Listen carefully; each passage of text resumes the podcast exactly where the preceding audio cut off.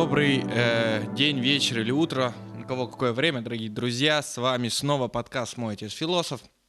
Мы продолжаем нашу любимую тему Гегеля и тему феноменологии духа. Э, первый эпизод мы уже записали, это был почти месяц назад. Э, ввиду различных обстоятельств хотели записать сразу два, но не вышло. И мы решили продолжить эту тему, и сегодня мы продолжаем, и потому что тема обширная. Я так э, обзорно пробегусь по первой части подкаста, которая была, чтобы вам как бы иметь в курсе, что мы обсудили различные стили мышления э, для снятия противоречий, мы обсудили чуждость капитала и затронули тему марксизма, мы попытались рассмотреть рассудок, рассмотрели человек, развернутое общество, логику, э, посмотрели различные опосредствования труда, отчуждение и завершили таким образом подкаст. И не окунались в исторические как бы, аспекты феноменологии духа, а больше рассмотрели ее практические аспекты в том числе. И э, осталось очень много тем, которые ну, были не затронуты. Мы не рассмотрели тему разума более достоверно. Мы, мы много посвятили самосознанию и немного духу. Мы не рассмотрели тему разума и тему духа. Как бы полностью не раскрыли. Также была не раскрыта тема религии и художественной религии. Но религию я бы не хотел сегодня затрагивать. Я бы хотел остановиться на разуме сегодня и поговорить о разуме очень много. Игорь, что ты скажешь на этот счет? Здравствуйте. Я бы, я бы тоже не стал вдаваться в подробности феноменологии духа. А я считаю, здесь очень много такого материала, скажем, ну, это тот случай, когда, скажем, автор еще имеет дело с неустоявшимися концептами, да, с своими, и пытается, ну, выйти на некую систематизацию и привносит действительно много материала, который, по большому счету, может, здесь и не очень уместен вот, в рамках достижения той цели, которая, которую он хочет достичь в рамках этого произведения. Поэтому э, я вот не, не очень люблю останавливаться на этих подробностях. Почему? Потому что э, тут читатель сам может найти, да, эти все вещи, подробности, не, пере, не перечитывать же их. А вот в рамках э, контекста общей такой цели феноменологии духа, потому что она становится понятна уже даже из предисловия, когда Гегель написал, само предисловие уже, как всегда, пишется после завершения произведения, но вот Гегель написал предисловие уже после того, как завершил феноменологию духа. Там много чего раскрывается в предисловии. Ну, вот основные свои задумки он там, собственно, и пытается объяснять. А мне бы все-таки хочется остановиться на... Вот, том, на той характеристике или той оценке феноменологии духа, которую дал Маркс. Она вот наиболее точная из всех, потому что я знаком с оценками и современными. Современное гегелеведение — это вообще по, больш, по, больше, по большому счету попытка уничтожить Гегеля, потому что, допустим, рассматривать его как трансцендентального философа, да, это, по сути дела, шаг назад. Это, это шаг к Шеллингу, к Фихте опять, к Канту. Мне это очень не нравится. А вот Маркс у Гегеля увидел, как мне кажется, очень, ну, настоящее такое очень глубокое философское зерно, да, вот основание, фундамент. И он дал оценку феноменологии духа, что это произведение, она, кстати, как истинная тайна, да, и исток гегелевской философии, так он оценивал его поверхностно, а внутренне, это демонстрация нам становления человека своим собственным трудом. Да? То есть это диалектика человека, раскрытая или попытка раскрыть диалектику человека через диалектику труда. Хотя в, в явном виде, да, это там труд как терминологически даже там как бы присутствует мало, но он есть, безусловно. Но вот эта так называемая эмбриология духа, да, там схвачена Гегелем очень четко. А поскольку ясно, что здесь, пытаясь раскрыть вот это становление человека или становление субъекта действия, становление индивидуальности, персоны, да, личности через вот эту диалектику труда, то, естественно, это требует и привлечения исторических данных, исторических фактов. И здесь, собственно, феноменология духа, многие ее так и оценивают, что это очень тяжелое произведение, поскольку в нем смешаны и психо... в нем есть и психология, и история, человеческая история, и история философии, то есть элементы, да, и истории, и теологические многие есть такая, содержательные есть такая, вещи. Есть такая вещь, знаешь, типа... Шутка, минутка, сало, мед, говно и пчелы, знаешь, все смешалось. Ну, это, это действительно так. Поэтому феноменология духа одно из самых труднейших произведений Гегеля. Даже наука логики, хотя вроде тоже сложная, тем не менее, она более такая ясная, продуманная, четкая, такая систематизированная. А здесь еще видно, что Гегель до конца еще ищет, да, вот эту, вот эту точку опоры, с которой он должен начать для того, чтобы достигнуть вот этого понимания если, сущности. Если, если, если ты говоришь, что феноменология сложная книжка, то наука логики тогда, я думаю, для людей вообще это как за, зашифрованное, знаешь, типа послание инопланетян. Там, попробую. Ну да, ну в каком-то смысле, конечно, но ведь любая научная теория теория, она зашифрована в хорошем смысле этого слова. То есть она зашифрована в каком смысле? Что требуется серьезная работа для того, чтобы понять. Для того, чтобы... Я могу прочитать, это, я могу это, это, сказать, что... Конечно. Кстати, вот замечательно... Мой, мой любимый пример — математика. Возьмите сейчас, откройте курс по калькулюсу, я его все время привожу в пример, и попробуйте его понять без элементарного курса, допустим, по математике, то есть без элементарной арифметики. Ну вот просто обывателю дайте курс высшей математики по дифференциаль... дифференциальным уравнениям. Ну вот просто вот дайте его сейчас. Да не поймет он в жизни никогда, что там происходит.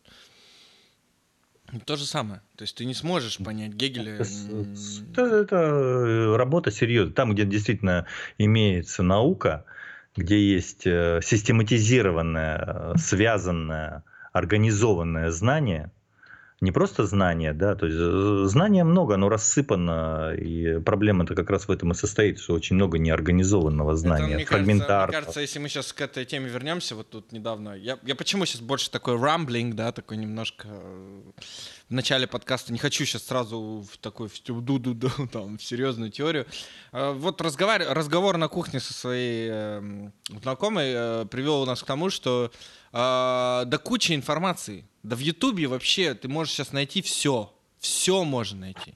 Да не, вообще, то есть я там сижу, грубо говоря, в труселях на диване и смотрю профессорский курс Гарвардского университета. То есть да, и, да. И, и как бы куча. Но при этом нету понимания того, что тебе нужно делать, чтобы получить работу, например, да, или что тебе нужно делать, чтобы там достичь уровня, даже, ну, работа, наверное, плохой пример, профессионализма в, в какой-то индустрии.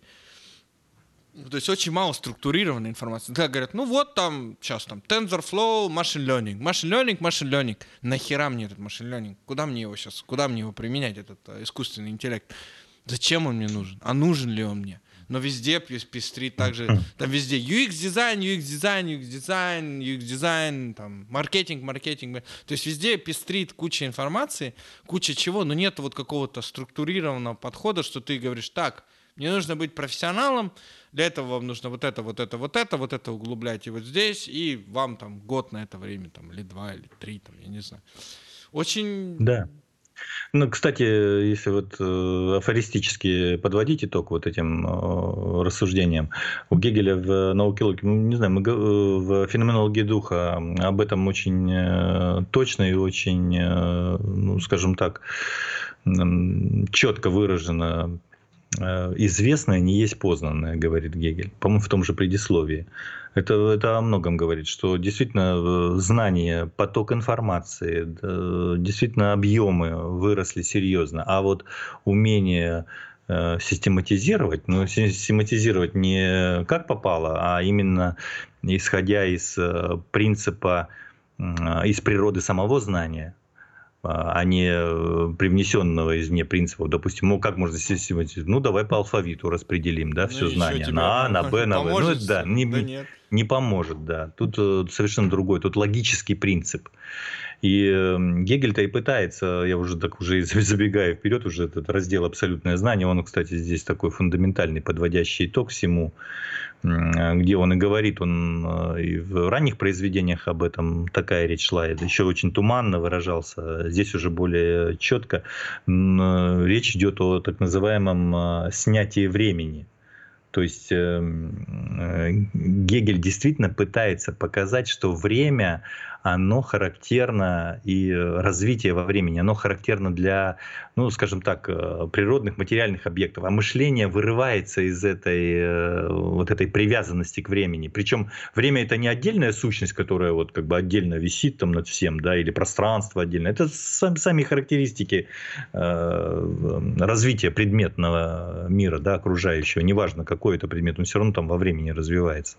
Да и человек во времени тоже развивается. Но тем не менее, мыш... а мышление, вот эта удивительная характеристика, логическое действие, оно не, не, не привязано ко времени, это вре, вневременное действие. Вот одна из особенностей э, человеческого, э, вот, вот этой человеческой способности, вре, вневременное, следовательно, можно снять время, а ограничен ты всегда, и любой предмет во Вселенной ограничен во времени и в пространстве. А что может быть не ограничено во времени и пространстве? Идея. Ну, даже, по-моему, да, идея, мысль, мысль, мысль. Или, ну, идея по-гречески.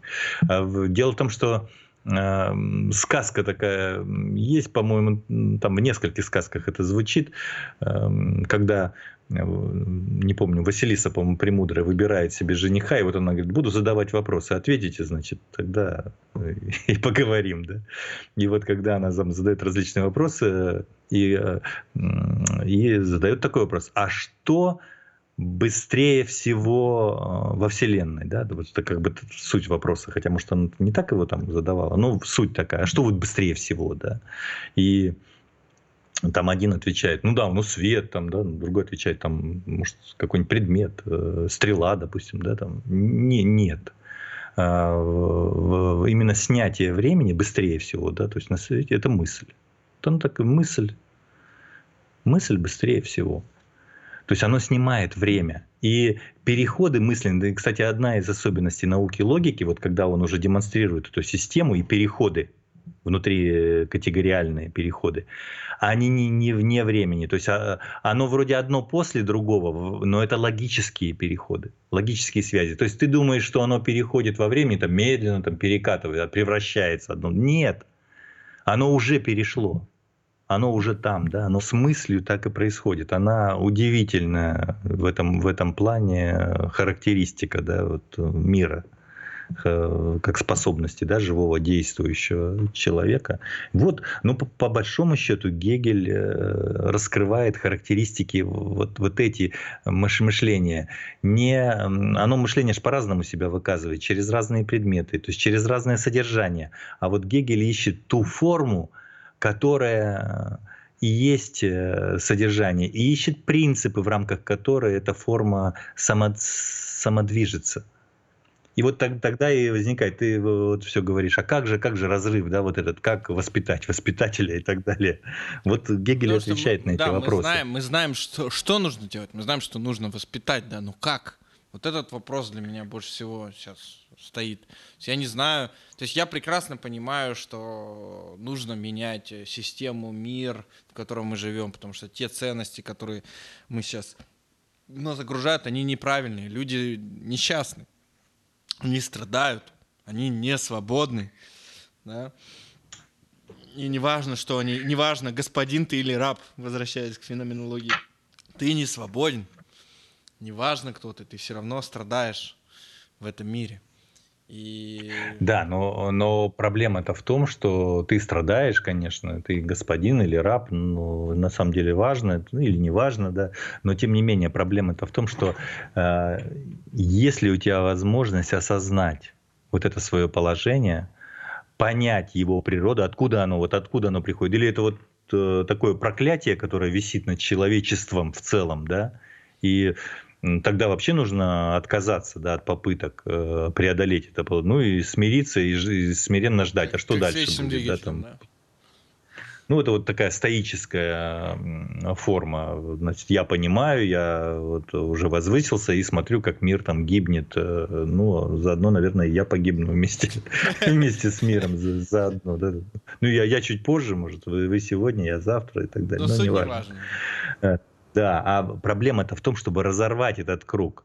И я почему не хочу... Вот ты говоришь, давай подробности, там, феноменологии. Ну, прочитает человек, возьмет книгу и прочитает сам эти подробности. А здесь действительно есть что почитать.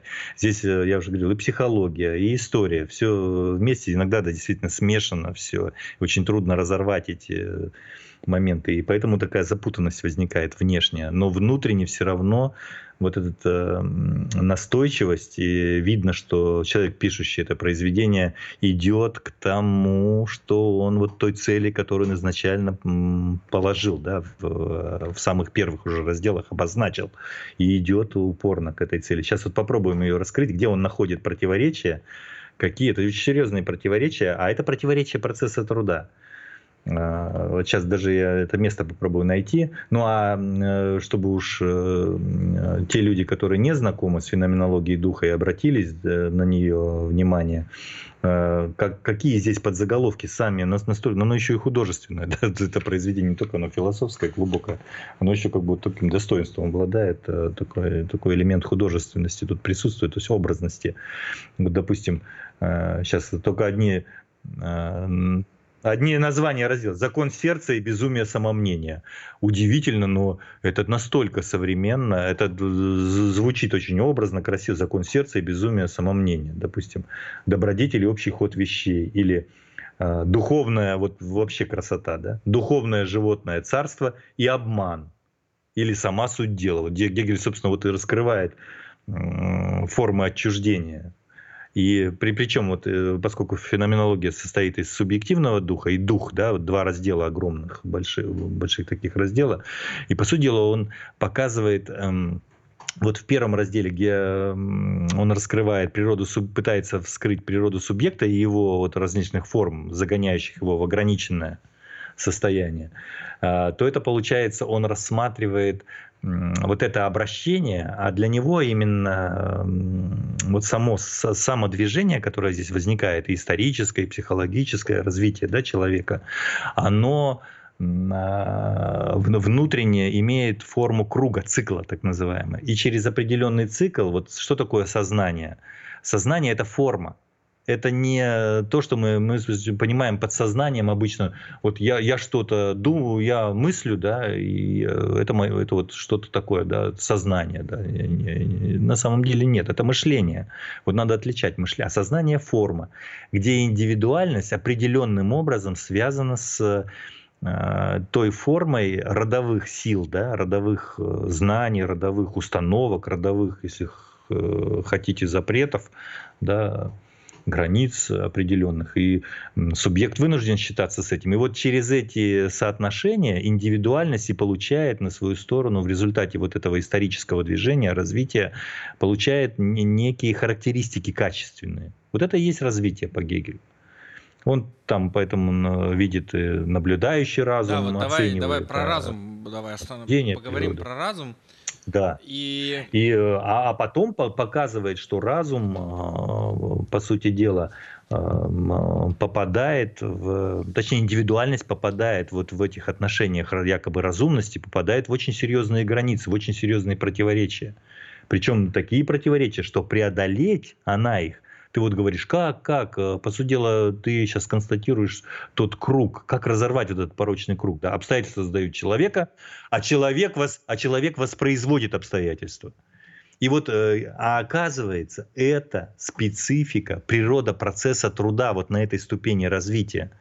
То есть человечество попадает в очень неприятную ситуацию. Вот сейчас, ну, я думаю, все это понимают именно в, через конкретные события, которые происходят там, в Соединенных Штатах, там, да, в Европе, да вообще во всем мире. Да, вот те события, в которые мы попали. Да.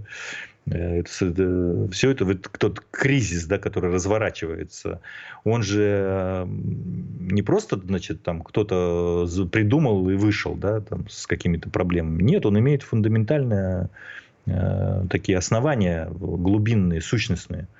И вот Гегель пытается сформулировать эти основания. Вот там в одном месте, допустим, он э, подходит, э, сейчас я даже пока найду это место, да, вот это духовное царство и обман или сама суть дела, где он показывает, что природа человеческого действия вот в рамках тех форм самосознания, которых это человек мы, да, я, сам для, себя... Для слушателей вот, скажу, вот, что мы вот, сейчас... Вот, это, раз, это раздел разума, как раз мы его рассматриваем, который мы не рассмотрели в прошлом эпизоде. Да, да, да.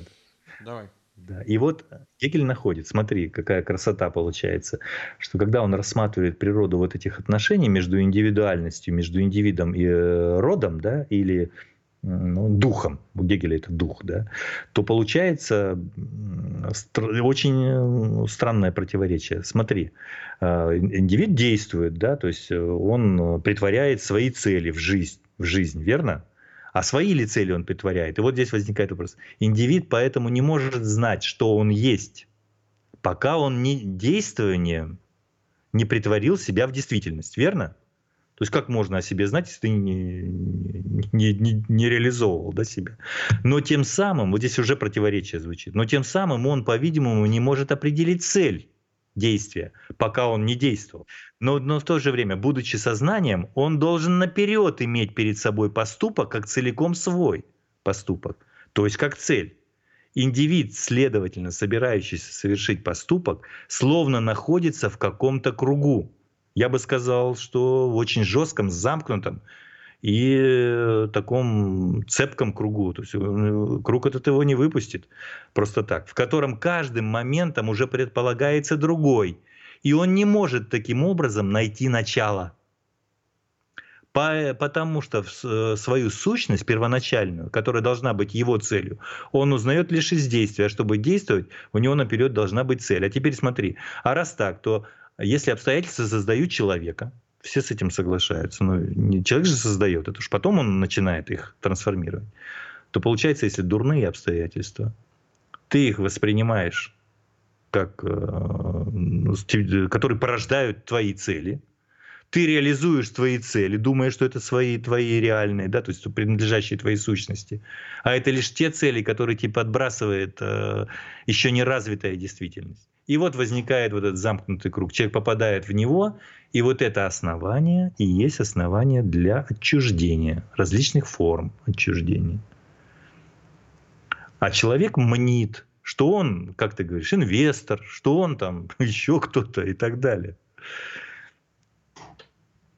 Это вот очень часто бывает. Человек думает, что он уже как бы на коне, и вот он прямым ходом, к счастью, да, двинулся, скачет на белом коне, к счастью. А на самом деле оказывается, что он там бежит по кругу, причем по кругу, который очень жестко его удерживает внутри этих обстоятельств и не дает ему вырваться. Вот возникает коллизия.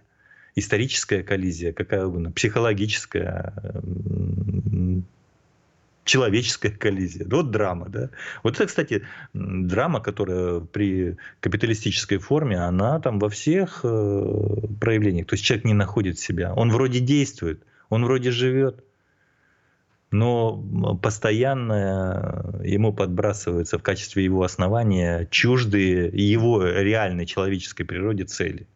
Отсюда и возникают границы. И при определенных условиях Маркс показал, уже позже, да, конечно, Гегеля, показал, что э, эта форма создает э, некое движение прогрессивное. Почему? Потому что она требует вот этих циклов от человека. То есть не, не уйти, как в стоицизме, да, там, как в античности мог себе позволить, да, кто-то уйти из э, там, активной жизни, да, а позволяет, каждого человека а, туда а, вгоняет а, в эти а в циклы. В Сибири ты не пойдешь отдыхать под оливковое дерево, потому что там деревья ну, это, х- это, да, хвойные. Да, да, да, это раз. И лесополоса немножко другая. Безусловно, это все присутствует, но, по сути дела, здесь противоречие, если уж фундаментально труда, да, брать, это противоречие между живым трудом. А что такое живой труд? Это сам человек. Сейчас, да, и противоречие между трудом овеществленным. И дальше Гегель, кстати, рассуждает и о собственности, вот в самом разделе «Разум», «Дух», там дальше вот возникают эти коллизии, проблемы с собственностью, проблемы с моральностью, с нравственностью. Он тоже обсуждает их и, кстати, увязывает опять вот с этими формами обращения, да, вот этого индивидуальности через вот это, то, что мы называем родовыми, да, силами. То есть дух у Гегеля — это дух, формы духа различные. И он ищет способ разрыва в этого, то есть возникает такой замкнутый круг специфический, из которого человек не может вырваться. Хочет, но не может. Даже если понимает, что он попал туда, даже понимает трагедию и сколько, сколько произведений написано, описано конкретных ситуаций, которые, по сути, отражают вот этот круг замкнутый. Когда человек попадает в него, его гонят в рамках этого круга. И, кстати, а еще, и, а поскольку, э, ну, скажем, бытие определяет сознание, только это неправильная формулировка, это у Маркса там обычно вытаскивают и еще неверно цитируют, именно общественное бытие определяет, э, не бытие, бытие, конечно, общественное бытие определяет э, общественное сознание и, и сознание отдельное, индивидуальное, да. Это очень важно, потому что общественное бытие противоречиво. Следовательно, возникают ситуации, то есть что значит противоречиво? Это значит, там как минимум две, значит, брежет вот эта точка разрыва, да? То есть точка выхода из этого кольца, из этого круга. Значит, отдельные люди будут постоянно, ну, в силу тоже обстоятельств, в силу воспитания, в силу развития, да, своего жизненного опыта отдельного, постоянно будут видеть этот разрыв, постоянно будут указывать на этот разрыв. Потому что бытие противоречиво общественно. Ну, у, Поэтому... у Маркса нравится здесь цитата, что он пишет сейчас следующее, что разум находится у самого себя в неразумении. Это вот как раз э, то, что ты сейчас описал, то, что по кругу бегает. То есть да. Мы же разумны, как да, да, да. Но мы находимся в неразумении, пишет Маркс, как э, неразумие. Человек, понявший, что в праве политики он ведет отчужденную жизнь, ведет да. в этой отчужденной жизни, как таковой, свою Про- истинную человеческую жизнь. Да, продолжает себя Таким вести, образом, да. истинным знанием, истинной жизнью оказывается самополагание, самоутверждение в противоречии с самим собой. Противоречие как с знанием, да? так и сущностью предмета. Я говорю, что лучше Маркса, по-моему, Гегель, лучше Маркса никто Гегеля не понял. Там я не буду, да, там современных, это уж вообще там, честно говоря, ниже, ниже уровня Гегеля, естественно, ниже уровня Маркса, это обсуждать нечего. А философия, кстати, после Гегеля и после Маркса, она пошла по нисходящей. Это тоже произошло не случайно, можно будет под, отдельно обсуждать, э, почему так произошло. Но она прошла, прошла по нисходящей. Может, это новый цикл, э, нужно вернуться будет к, действительно уже к более высоким формам философии. Ну, так, так произошло. И вот тогда получается, что Гегель, если он обнаружил это противоречие, он, кстати, его это противоречие еще увидел в ранних произведениях, там он тоже его формулирует, но не так четко, может быть. И он на самом деле уже феноменологии показывает, что это противоречие, оно некая необходимость. То есть это закон определенный, да, то есть закон в, внутри самого процесса становления человека трудом. То есть это, это такая природа труда. Да? Вот рано или поздно человек попадает в, эти, в, эти, в это кольцо замкнутое, неразрывное. выйти очень сложно. Но при этом, раз это противоречивая форма, Гегель же ищет возможности снять это, вот эту закольцованность, эту, вот это внутреннее и снятие, и снятие происходит, потому что у Гегеля, мы опять же открываем Маркса и пишем, что снятое вообще Aufgehobener, Aufgehoben, да, да. очень часто происходит в системе, оно как раз и есть. Ну, то есть основная суть, суть всей системы — это снятие. То есть точно так же образом снятое качество, пишет Маркс, равняется количеству. Сня, снятое количество равняется мере. Снятая мера равняется сущности. Снятая сущность равняется явлению. Это мы, кстати, науку логики здесь да, да, раз, рассматриваем. Снятое явление порядок. равняется действительности. Снятая действительность равняется понятию. Снятое понятие равняется объективности. Снятая объективность равняется абсолютной идее. Снятая абсолютная идея равняется природе. Снятая природа равняется субъективному духу. Снятый субъективный дух равняется нравственному. Объективному духу, снятый нравственный дух равняется искусству, снятое искусство равняется религии, снятая религия равняется абсолютному знанию. Знанию, да. Да, согласен, так оно как бы у Гегеля в этой логике идет, но я бы у Маркса тут внимательно, вот когда смотришь и переводы, то Aufgehoben — это не снятое, это снятие. Aufgehoben. Нет, там а снятое, снятое у Гегеля и... написано здесь. То есть типа... А...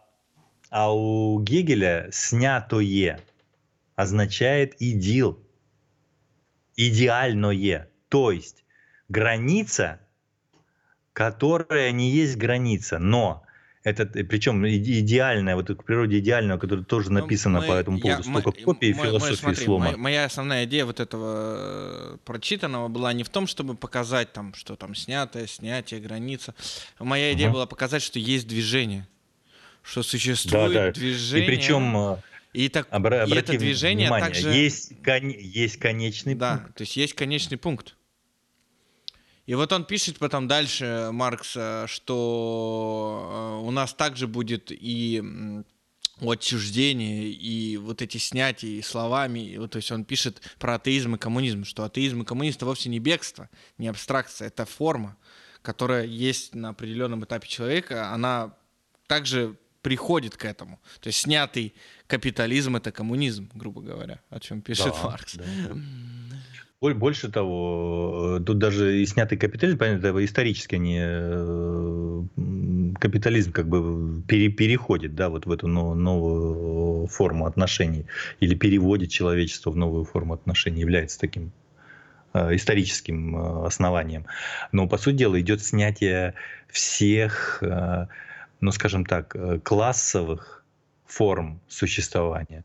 А классовых, значит, вся стратификация, которая имеется в человеке, которая, стратификация, которая направлена на отделение одного от другого, именно с точки зрения вот этих возможностей в развитии, возможностей там, приобщения к культуре. Это же, по сути дела, в итоге выливается в это, что имеется разные изначально уже, да, вот в таком типе общества, где идет стратификация изначальная, имеется, ну, скажем так, несправедливый или неравный доступ к реальным источникам становления человеческой сущности в каждом отдельном человеке.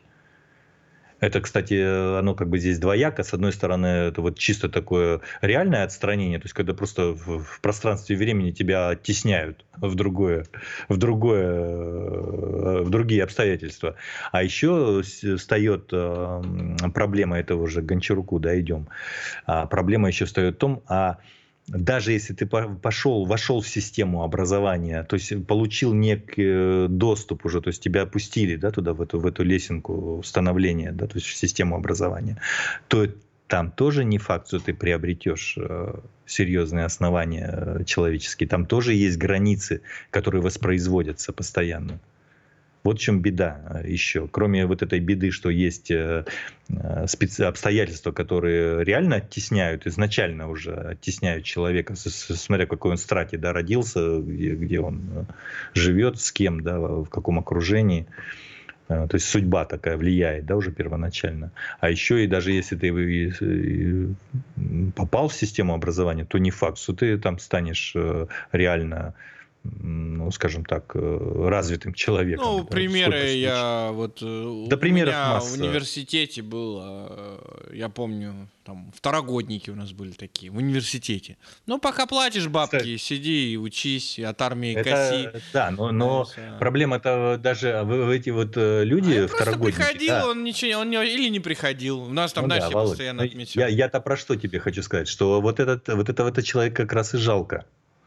Что он не, не виноват в этом, он, он еще, ну, он еще не, не сам эти обстоятельства вокруг себя, это его вогнали туда, в, эту, в эти обстоятельства. Его целенаправленно, э, скажем так, ущербным учебным процессом и воспитательным процессом загнали вот в ту ситуацию, в которой он оказался. И даже тогда, когда ему предлагают, скажем, качественные, э, качественное образование, он просто не, не может его взять. Потому что у него нет средств для этого. То есть он не, не, а вот это опосредствование отсутствует, он не связан с этим, он никак не может связаться, у него нет вот этих, не знаю, там, датчиков или там, приемников, которые ему позволяют это воспринять как свою собственную, свою собственную природу. То есть войти туда, вот в ту организацию знания, да, которая, по сути дела, вот, великое открытие Гегеля заключается в том, что знание, которое нам противостоит, да, в качестве родового опыта, оно организовано, и организовано оно разумно. И если ты, у тебя точнее, есть возможность познать эту организацию и понять, что эта организация есть твоя собственная природа, у тебя возникает мощнейший, точнее в тебе развивается мощнейший потенциал для движения. И вот это организованное знание, оно ведь еще для чего организовано, да? Получается, что это не просто некое, там, ну, есть или нет, это без, не безразлично абсолютно. Оно вот, есть суть человека, да? То есть, скажем так, это, пом, помнишь, мы говорили, свернутый, развернутый человек, да? Это, вот это свернутое, да? А для того, чтобы оно развер, разворачивалось, обязательно нужен человек. Знание, которое не востребовано, оно перестает, так же, как и любая вещь. Железная дорога, по которой у Маркса там есть пример, да, железная дорога, по которой никто не ездит, не железная дорога, она что-то другое. Ну да, материально она похожа на железную дорогу. Знание, которым никто не пользуется, оно не знание, оно некое, нечто мертвое. Вот это, вот это беда большая. То есть получается, что математика, ну условно, вот ты говоришь математика, и математика дает тебе, помнишь, ум по Ломоносову, ум в порядок приводит, но здесь же возникает и обратное. Если математика ум в порядок приводит, а математика это порождение определенной сферы духовного действия, да, человека и созданная человеком для человека, то сама она без человека развиваться не может. Следовательно, нужны люди постоянно, которые могут, входя в этот храм, условно, святилище, да, в, вот этими, пользуясь вот этими прошлыми образами, отошедшими, да, в, как бы канувшими, да, в, в историю, научиться действовать и двигать, расширять это, это святилище, достраивать его, делать его лучше, увеличивать его площади, да, если можно так сказать. То есть без, без живого участия не, это невозможно. Поэтому и это взаимно. И вот это, вот это, это обращение Гегеля исследует. Как человек, попадая, а он изначально уже, это его судьба, как говорится, попасть в эти отношения с, с духом. Только вся проблема-то в том, что, в, какое, в какое святилище он допущен. И какими средствами он будет пользоваться, да, в, действуя там в, этом, в этом храме. Ну, если вот образно так можно сказать. Поэтому Гегель и говорит, что и доходит, когда он уже в, в разделе, где он говорит о религии, причем религия здесь у него феноменология, она не различается и от искусства, то есть он здесь вместе рассматривает и произведение искусства, и мастера, да, там человек, который занимается тем, что, ну, делает искусство, да. Вот эти, вот эти вещи Гегель здесь, он пытается, ну, най- найти в вот этих формах, да, в, в искусстве, в религии, он пытается найти вот эти основания, которые делают человека человеком. И позволяют ли они вот эти основания разорвать вот этот круг, о котором мы говорили, вот эти фундаментальные противоречия деятельности? Выясняет, что нет, не может. Ни религия, ни искусство, ни другие формы познания. Не могут. Единственная форма — научная система. Вот весь итог феноменологии духа. И тогда что получается? Только в научной системе Гегель и, и проясняет, что только в научной системе возможно вот это понимание своего места и своих границ. Поэтому... Да, да, тут поэтому есть у них тоже люди. Они недовольны, недовольны да. феноменологией духа. И... А... И поэтому вот совершен... совершенство, завершение духа, да, вот его становление, как раз и знать вот эту, вот эту свою природу, вот, этот, вот эти формы, да, организации, где человечество сберегло, да, организовало четко не просто знание, как вот нечто, вот просто информация, да, а именно в этом знании еще свернут способ его достижения, мне, способ мне, действия. Знаешь, я, я, я больше как бы хочу поговорить здесь, наверное, про природу. Вот я хочу задеть... Вот, подожди, вот до, до конца доведу мысль. И вот это распредмечивание, распредмечивание, то, что опредмечено в знании, и есть самая высшая ценность. Нужно научить человека распредмечивать. И тогда вот Гегель и говорит, что вот разрыв вот этого противоречия цикла возможен только тогда, когда... Дух отпускает это, вот это все наработанный опыт и заново, понимая природу вот этих всех циклов, вот этих всех противоречий, заново начинает свое собственное становление. И вот это вот понятие возникает у него, вот он, он пишет буквально, но воспоминание de, de er innerum сохранило этот опыт, и есть внутренняя и, факти, и фактически более высокая форма субстанции. Если таким образом дух сызнова начинает свое образование, как будто исходя только из себя, то все же начинает он на ступени более высокой. И вот это э, начинание, вот это действование есть порождение нового духа, новое, нового мира, о котором говорит э, вот здесь Гегель.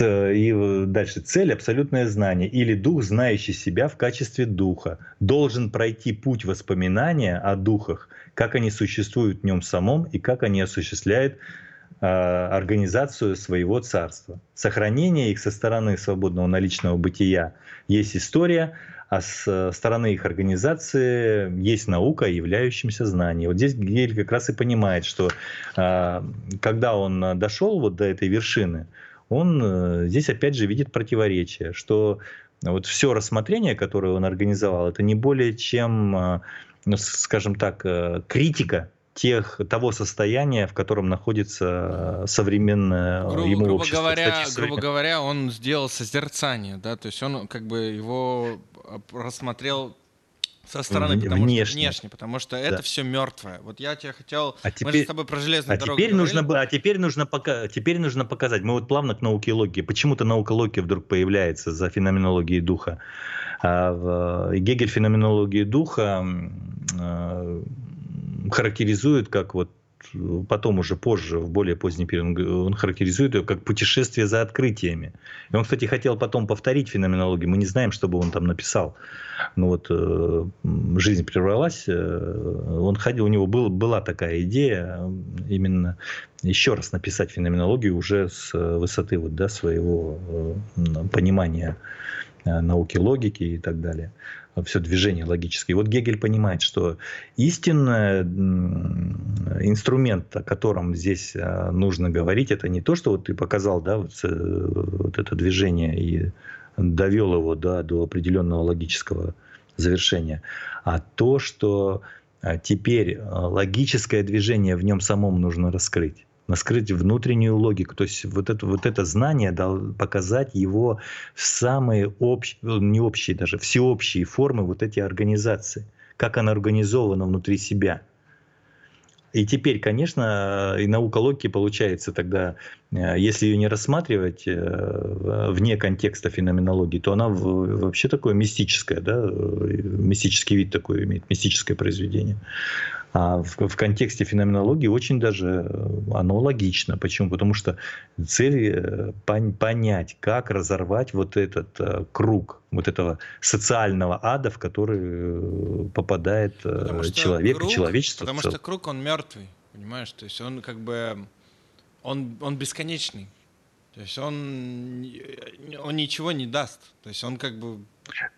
А Гегелю это дурная ну бесконечность. Да, то есть он как бы бесконечный, он ничего тебе не даст. У нас развитие должно быть спиралевидно. Мы это все прекрасно знаем, что по спирали должно двигаться. Да, то есть должна быть точка разрыва. И вот эту точку разрыва Гегель и нашел. Именно со стороны понимания, как устроено человеческое знание. И эйдос, идея, образ. Как мы создаем образы. Не, не просто образы, которые нам приходят там, в больную голову или там, при, при заболеваниях да, каких-то.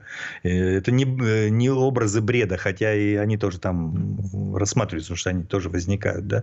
А образы объективной реальности, связанные с, именно с объективностью. И порождаются эти образы не значит, фихтеанскими философами, которые рождаются там, сразу с зеркалом, да, «я есть я», а, как говорил Маркс да, в свое время, а м, порождаются в процессе а, труда. Мы не, не, мы не умаляем заслуги, заслуги Фихте, кстати, здесь, потому что мы... Нет, нет, ну Фихте свое слово сказал.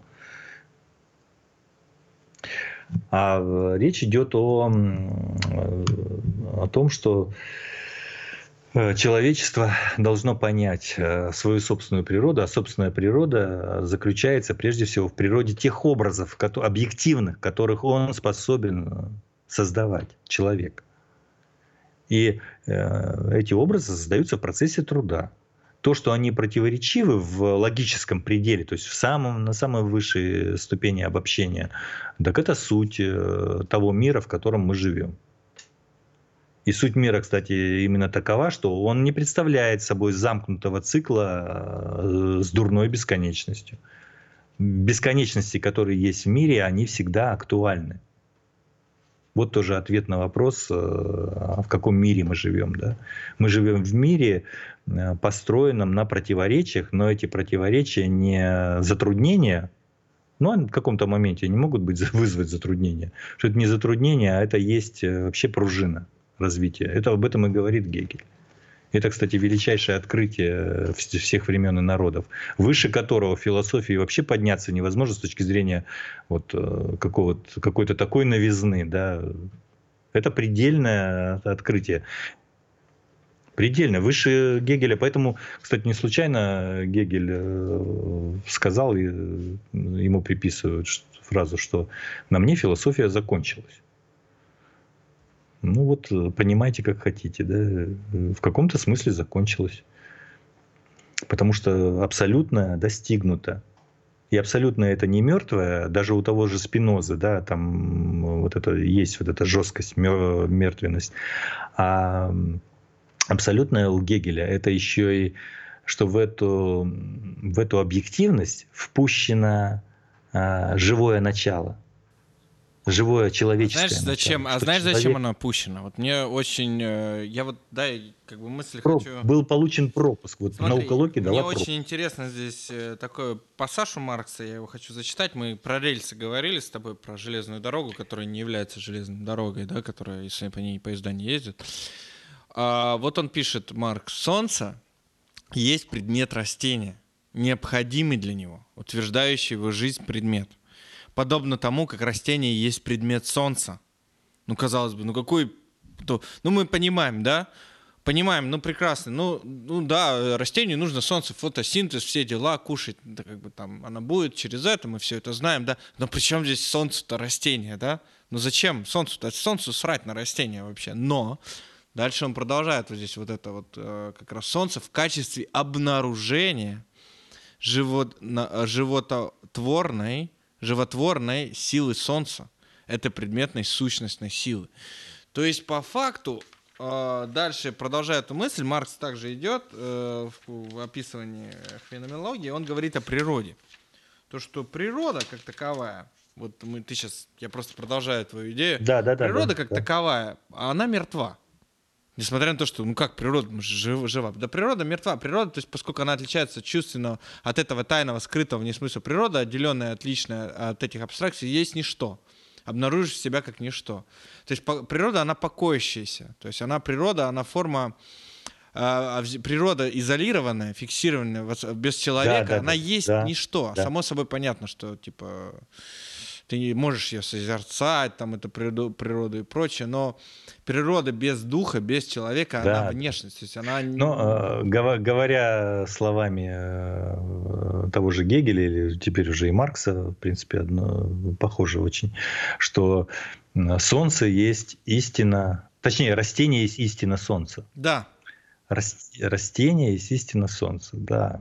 Потому что смысл тогда звезды, да, это просто пускать энергию в никуда, да. Тут появляется форма, которая ну, вот эту энергию ну, переобразу, преобразовывает так, что появляется новое, новое что-то, да. То есть возникает продуктивность.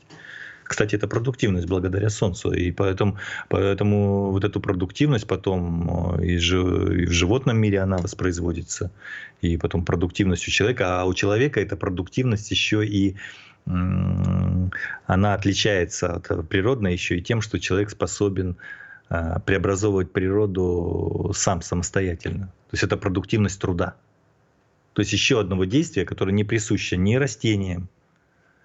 Поэтому человек может и взять на службу солнце себе через растение, то есть выращивать растения. Да, поэтому да, он и пишет, дух имеет своей предпосылкой природу, будучи сам ее истиной, а значит и чем-то абсолютно первичным да, по отношению да, к ней. Да, да, на каком-то моменте первичным. Вот возникает ситуация. То есть, когда природа — это обстоятельства, которые диктуют тебе твои основания.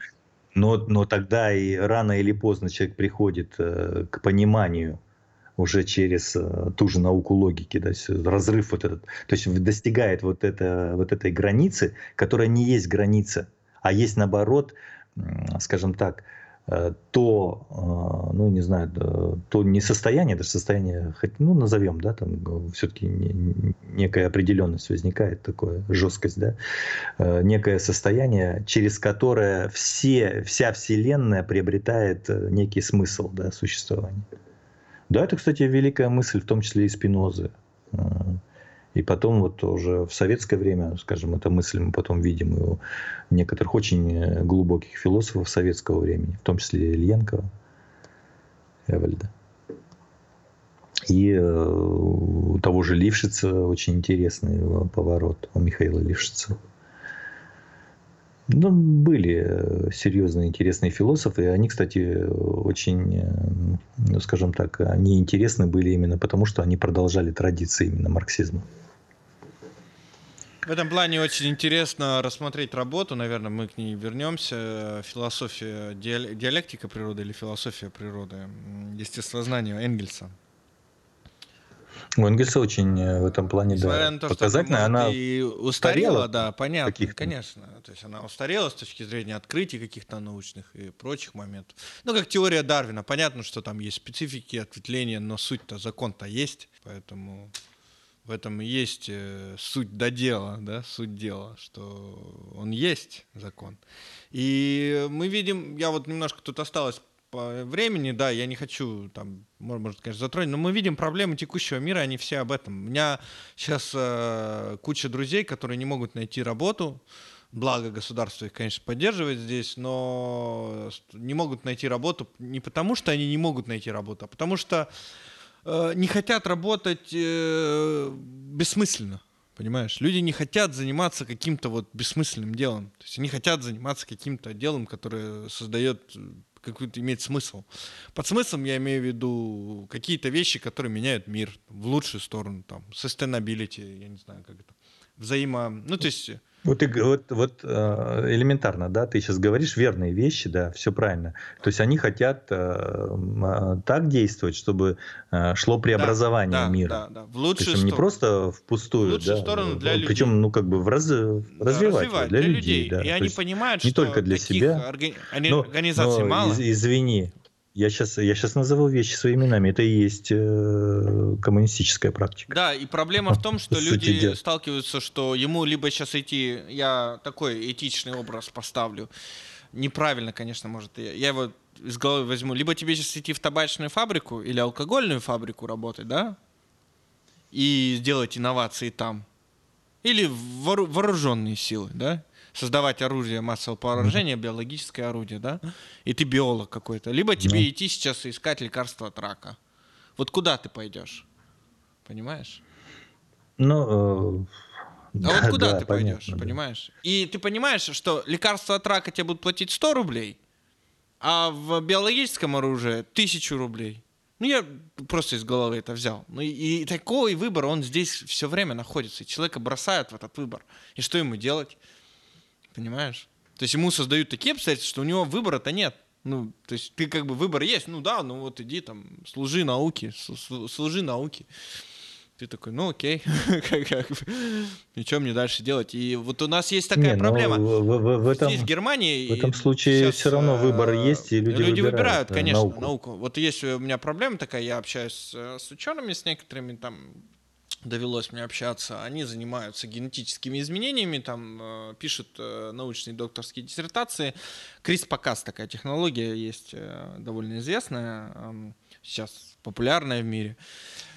Э, и говорят, проблема такая, что даже в университет в Германии, да, в развитой стране, там, в стране европейской, четвертая экономика или третья экономика, по-моему, в мире, я уже не помню, неважно. Э, мы, э, здесь мы не можем э, гарантировать вот этим ученым работу, потому что приходит Байер, концерн такой, и их потом просто как бы и все.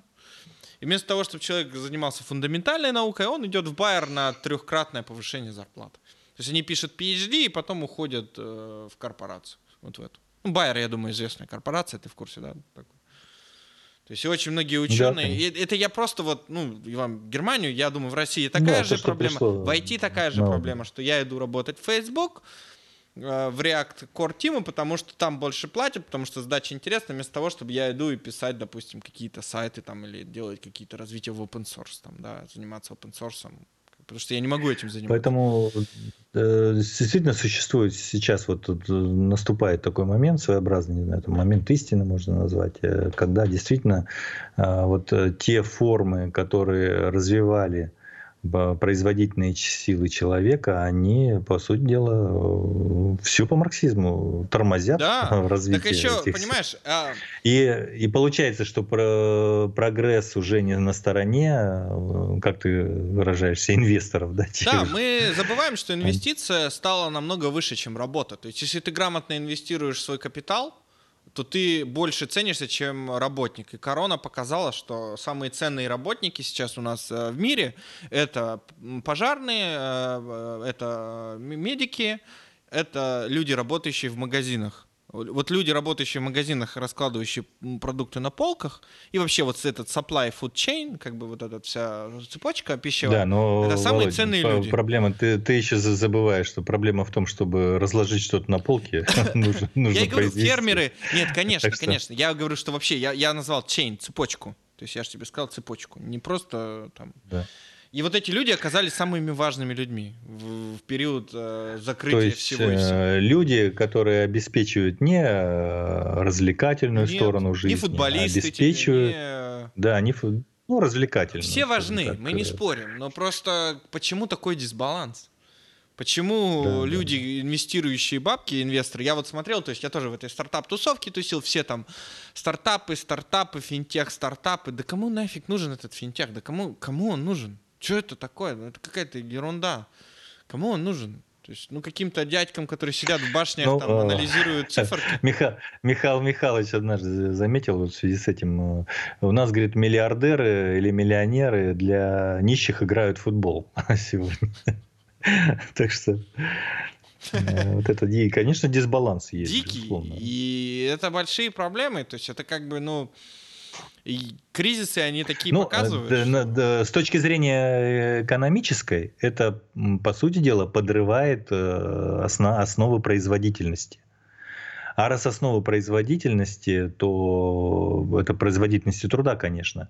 А давай тогда разберем вот все три основные, ну скажем так, составляющие, да, вот этого процесса, который обеспечивает производительность. То есть производительность обеспечивается определенным типом орудийности, ну я имею в виду автоматизацию, да.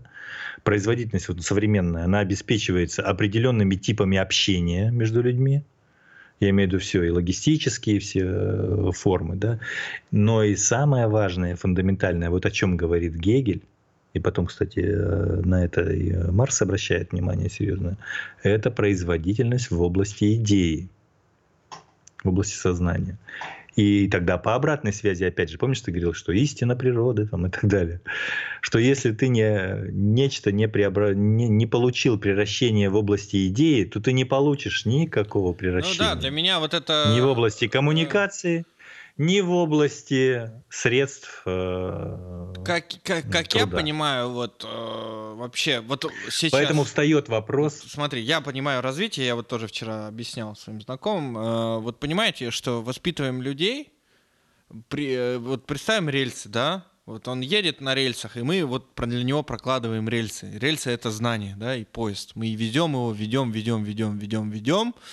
За руку, через книги, через процесс а, образовательный, через все вот эти технологии. Мы ведем, ведем, ведем. Бах, мы доехали до точки какой-то, и все, кончились рельсы. Он выходит на станцию и говорит, а что мне делать дальше? Вот когда он задаст вопрос, что мне делать дальше, вот это значит, мы неправильно это сделали. Мы сделали что-то не так на этом пути. А когда он выйдет на, на, на этой станции, где закончились рельсы, и начнет строить дальше рельсы сам, понимая, как это все да, делать, да. Тогда мы все сделали правильно. Понимаешь? Да. От, от, открывай науку логики и смотри, что там постоянно, где рельсы заканчиваются, я имею в виду, имеется противоречие и границы для... Э, находится способ разрешения противоречия. То есть получается, что если ты овладеваешь э, формой самодвижения любого содержания, а это метод по Гегелю, да, в, в науке логики, то у тебя появляется возможность, как ты говоришь, достраивать ну, и я, достраивать. Я, конечно, тут. Это и рельс, я же абстрактно, как пример. Вот у тебя образ, привел, да, понятно. Это, это может даже не обязательно, да? Что это там он для всего человечества. Он там в математике, в музыке, в, в искусстве, да? В литературе, в компьютеростроении, я не знаю, неважно где. И прогресс, да. Это должен осуществляться не личностями. Вот почему у нас... Личности, конечно, это важно, я не спорю. Там, почему у нас сейчас вот Билл Гейтс решает судьбу всего мира, да, своими... Вот, вот, почему, ну как так?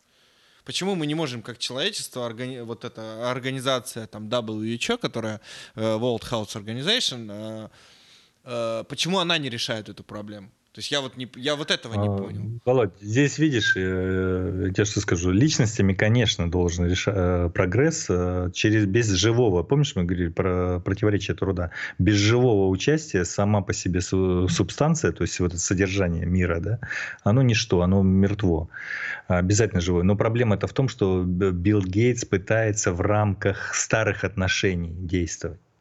И он постоянно тогда возникает ситуация, где он... все равно стоит неким особняком к обществу и даже возвышается над ним. Конечно, да.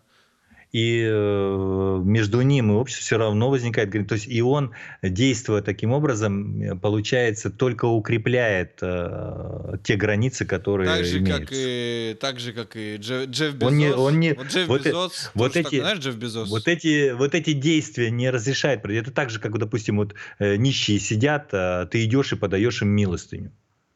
Ну да, вроде бы благое дело, да, и, ну оно благое, да. Понятно, что здесь сейчас человеку нужно помочь. Но решаешь ли ты эту проблему нищенства? Нет, не решаешь. Нет, конечно, наоборот, ты ее фиксируешь и э, закрепляешь э, в той форме, в какой она есть, и в какой это беда вот, э, постоянно ну, воспроизводится. Это знаменитая и фраза, вы, дай, вы, дай ему вы, рыбу, будет сыт один день, дай ему удочку, да, будет да, сыт да, всю да, жизнь. Да, да, да. Удочка здесь и есть метод. Вот удочка — это метод, и никто тебе готового не Вопрос даст. Вопрос просто, если он не хочет, Уже. То есть ты ему даешь все но условия? Подожди. Но э, давай, давай э, так, да, я с тобой согласен здесь. Если не хочет, то уж э, хоть бей по голове, но ничего не, не будет. Но про, проблема, хоть да, убивай его.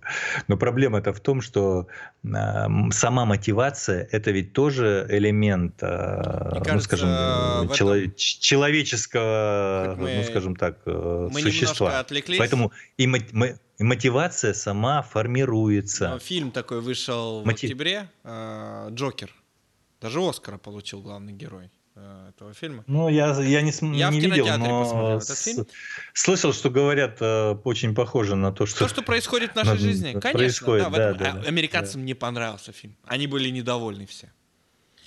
Ну, извини, когда тебе показывают а зеркало, тебе показывают и ты видишь зеркало, там и не, он не, режиссер, неприятно, режиссер, он так и сказал, неприятную... вам, извините, вам зеркало, понятно, что история выдумана, да, понятно, это... что это комикс, понятно, что... Но было очень так интересно, потому что человека загнали в обстоятельства, просто его загнали там вот по фильму в обстоятельства, он как загнанный зверь начал действовать в этих обстоятельствах, он сошел с ума. То есть они перестали о нем заботиться, они перестали ему давать там таблетки, они перестали, то есть как бы его загнали в эти обстоятельства, он был, он трудился, и там прям показано, как его жизнь превратила в то, что превратила, в этого глобального злодея, который там рушит этот мир. Поэтому, да, здесь э, вот произведение искусства в этом отношении, оно вот, э, в качестве зеркала, оно может показать физиономию, вот это не отнимешь, и в этом, кстати, ну, скажем, великое значение искусства, что оно очень часто, часто показывает. Там, где еще не дошло, не дошло понимание до сути, оно очень... Да, там критики столько начали, вскрывает, да, есть, вскрывает вещи. Фильм, я про Джокера расскажу да, так, да, что да. очень хороший фильм. А не понравился он, потому что он как зеркало отражает физиономию обывателя. Да, вот да, да. Именно, вот, именно физиономию обывателя, его сущность. Который, который смирился мне, с уже сложившимися. Мне Нью-Йорк очень напомнил. Я когда в Нью-Йорке вот ехал в метро, я помню, я ехал в метро, ехал из Нью-Джерси в, на Манхэттен, и я угу. прям ощутил вот этот Джокер на себе. Я прям аж до мурашек, знаешь, я был один в вагоне. И вообще в Нью-Йорке считается одному в вагоне не ездить. Я сидел в вагоне, а я привык, ну в Берлине езжу один в вагоне. И я еду в метро, и я вижу, зашла девушка, и она тут же выбежала. Что видела? Испугалась меня, наверное. Ну, логично, то есть как бы... А я один в вагоне, но я как бы... как бы из, из Сибири, поэтому мне все равно. Одному считается в вагоне не ездить. И там вот этот эпизод в «Джокере» очень хорошо показан. Вот этот евро, как бы вагон метро, как он там э, сталкивается с хулиганами. И жуткая тема. И ты прям, вот знаешь, мне такое ощущение, как будто они списали с копирку вот этот Нью-Йорк как таковой вообще. Ну, талантливый художник, он... Ну, это так, мы, мы конечно, отвлеклись, бы, я к тому, что... Дитя, дитя бы не плакало, мать, мать не, не разумела. Мать не разумела, да, что... действительно. Поэтому я думаю, пора... Нет, мы не отвлеклись. Я считаю, что да, тема такая, она очень интересная. И Давай, вот может... еще, еще раз вот к сути дела возвращаясь. И действительно, пока ты не произвел переворот в идее, то есть пока ты не преобразовал э, то, что мы называем сознанием, да, вот эту форму, первоначальную связи, да, индивида и рода, то ни в коммуникации, хотя тоже это часть э, идеальной стороны жизни, да, ни в э, реальности, то есть в материальной среде обитания, да, то есть в инфраструктуре человека, э, трудно ждать серьезных преобразований, именно качественных, э, ну, скажем так, э, эффективных, качественных я преобразований, вообще, именно человеческих. Я вообще считаю, что ничего не произойдет. Мне, знаешь, э, я вот говорю со, с француженкой вчера, разговаривал с девушкой и говорил ей: вот поймите, у вас, говорю, она там, вот, там, манипуляции, выборы, там, все дела, там, я не хочу политику затрагивать, я говорю, я, мне все равно, я говорю, мне, я не интересуюсь этим, потому что пока идея в корне лежит неправильная, неважно, что ты там, кого ты там выбираешь, оно все равно тебе ничего не даст. Там же, там же еще одна беда, в частности, вот в западном мире, я так вижу, еще одна беда такая серьезная имеется именно в области эйдоса, идеи. Это то, что, по сути дела, был зачищен полностью, ну, скажем, тот фланг, который называется матери... а диалектическим мне, а мне, знаешь, материализмом. А мне, знаешь, да? Мне тут тоже вчера, опять же, марксизмом по поводу марксизма, далее, да, вот, вот разговариваю, разговариваю такой вот человека, который начинает понимать, что-то, что-то, что-то происходит не так. Там студенты живут, тусуются, учатся, работают, выходят на первую работу, работают три месяца в крупной корпорации. Вот Соланда есть такая корпорация здесь. Ну, Соланда — это как, я не знаю, ну там Сбербанк, я не знаю, ну как бы я неправильно, там e-commerce большая платформа такая, я не знаю, какую в России есть там что-то подобное, может есть, неважно. И работают в этой корпорации и понимают через три месяца, слушай, я тут свое время, вот свое время я вот его продаю за деньги. И люди начинают это понимание приходить к ним. И начинают разговаривать с коллегами, а многим коллегам э, все равно. Они говорят, ты че?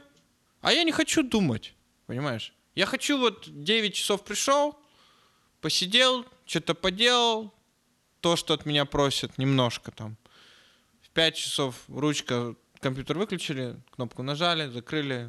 Домой пришел, смотрю Netflix, там, телевизор, с друзьями в бар ну, пошел. Ты, ты опять же говоришь о, да, да, сознании, да, да. Скажем, я, подожди, о человеке, да, закончу, который да. уже попал да, в этот закончу. круг. И, и да, это да, да. majority, то есть это большинство людей, которые сейчас живут да. в этом мире и управляют этим миром.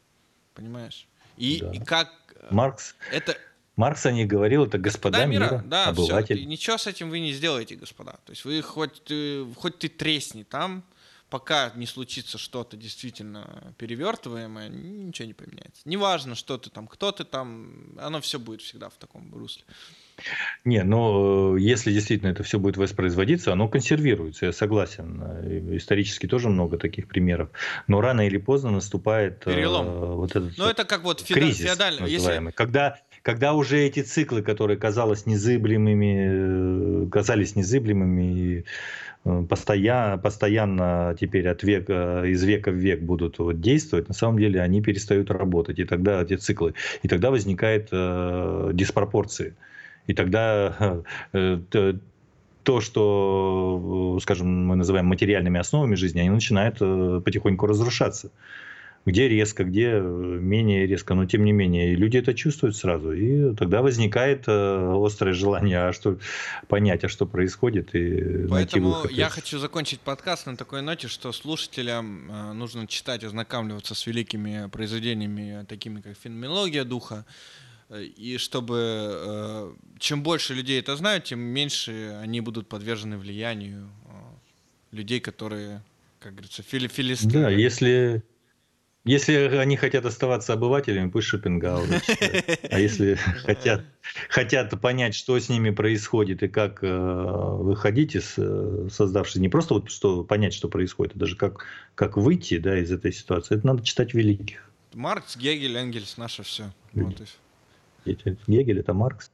А, ну, открытие Гончарука как раз в том-то и состоит, что он попытался обобщить и представить учебный процесс как результат разрешения против внутреннего труда. Вот этот специфич, специфически нас, организованный давай, учебный давай, процесс давай как сейчас, результат да, разрешения. Я сейчас скажу труда, слушателям, у нас есть эпизод, мы его тоже сейчас немножко почистим. Мы, кстати, уже, наверное, буду закруглять подкаст сейчас, уже час пишемся больше.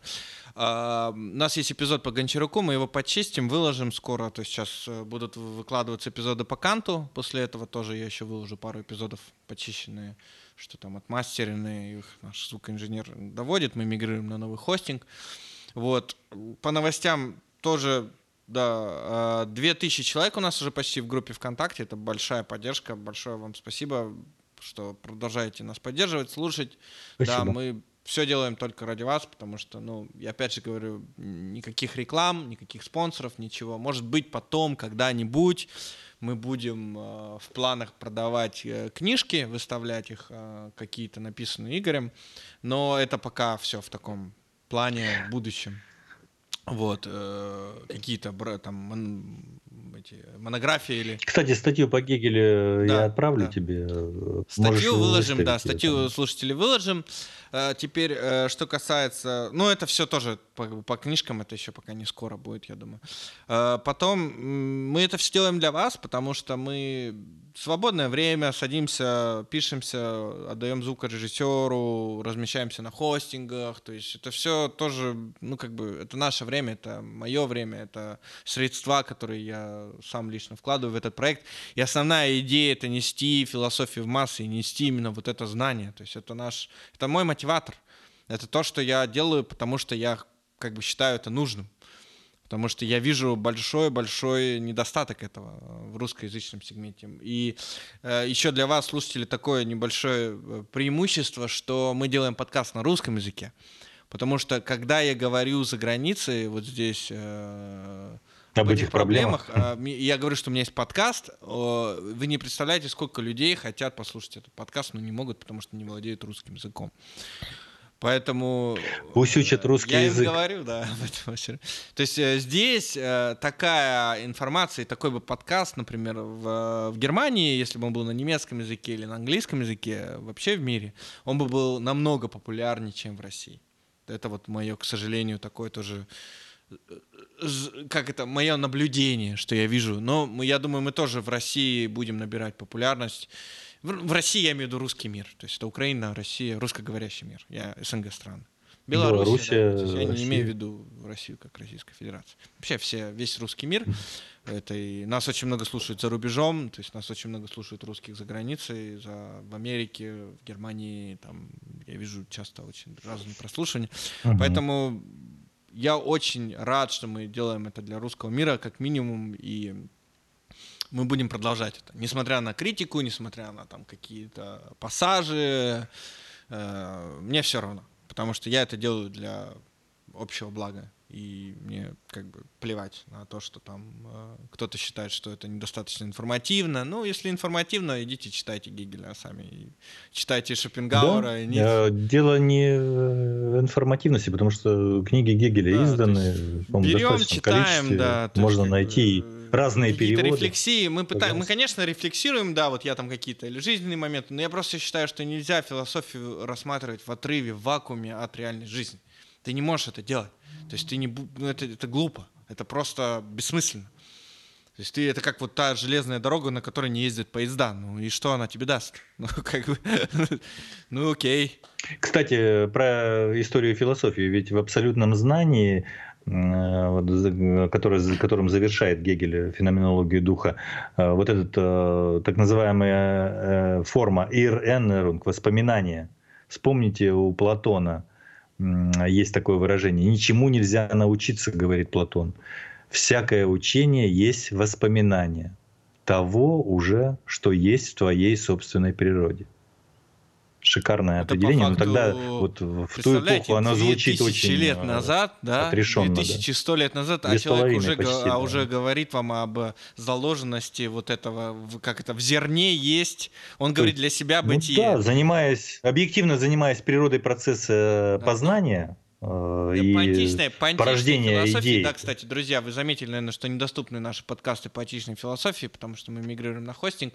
Мы, скорее всего, перезапишем подкасты по Аристотелю, подкасты по Сократу и Платону и сделаем отдельный античный курс. Я бы хотел очень на этом остановиться. Когда мы закончим Гегеля и Маркса, мы вернемся и сделаем только античную философию для вас в новом формате. И для меня это будет важно, потому что те подкасты, которые мы записывали, они были записаны почти три года назад, и качество звука, и мое... Четыре. Четыре года назад. В две тысячи шестнадцатом мы начали, по-моему, да, подкаст. Угу. И качество звука было другое, и качество моего знания было другое в философии. Я, вот у меня лежат «Республика» Платона на немецком, на английском языке, у меня лежит его «Симпозиум», «Метафизика» Аристотеля. Я прям над этими книгами сейчас буду работать параллельно, и как бы, чтобы потом совсем на другом уровне предоставить материал, и осмыслив его по-другому. Так же, как и, допустим, мы выпустили эпизод по этике после «Спинозы». То есть эпизод по этике — это после того, как я прочитал спинозовскую этику и совершенно по-другому ее переосмыслил, чем я просто там какие-то обзорные элементы выхватил в Википедии или что-то еще. В общем, большое спасибо вам, друзья, за то, что прослушали такой подкаст. Какой-то где-то момент получился вот последние там двадцать минут сумбурности, каких-то наших идей, мыслей и вообще того, что происходит в мире. Мы перейдем... Это, да, это же примеры, перейдем, которые, по сути дела, подтверждают. Мы перейдем, наверное, к науке логики, потихоньку общих. Начнем переходить. И опять же, повторяю, почему в таком формате работаем. То есть сейчас три эпизода будет по науке логики, по каждой из частей, может, четыре. Посмотрим, как там э, хватит. И обзорно ее тоже сделаем, обзорно. А потом э, сделаем Маркса и Энгельса, и затем вернемся опять к науке логики, и уже будем по ней работать. Не... Ну, Фейербаха, Фейербаха да, обязательно затронем, да, точно, Фейербаха, да. забыл. И вернемся к науке логики, будем по ней работать как по категориям. То есть я отдельно будем выпускать, скорее всего, какие-то категориальные эпизоды, категориальные эпизоды, где там категория... Да, вот там очень интересно в науке логики, вот некоторые вещи можно, то есть фрагменты даже выбирать отдельные из и науки логики, посвящать... чтобы, чтобы потом показывать, почему современная философия да, не доросла. Да, да, да, это вот одна из причин... Ну как вы Шопенгауэра там критикуете? Ну как вы там критикуете там Ницше? Ну как можно? Ну там нигилизм наше все. Ты такой, ну понятно все, пацаны. Как бы, ребята, там давайте без этого всего. Почитайте Гегеля, поймете. Я хочу просто завершать эпизод, Игорь. Давай прощаться с нашими слушателями. Да, до свидания. Большое вам спасибо, что слушаете нас. Феноменология духа, вторая часть. Читаем и потом пишем комментарии. Погружаемся в беседу. В общем, большое вам спасибо. До свидания. До свидания. Спасибо.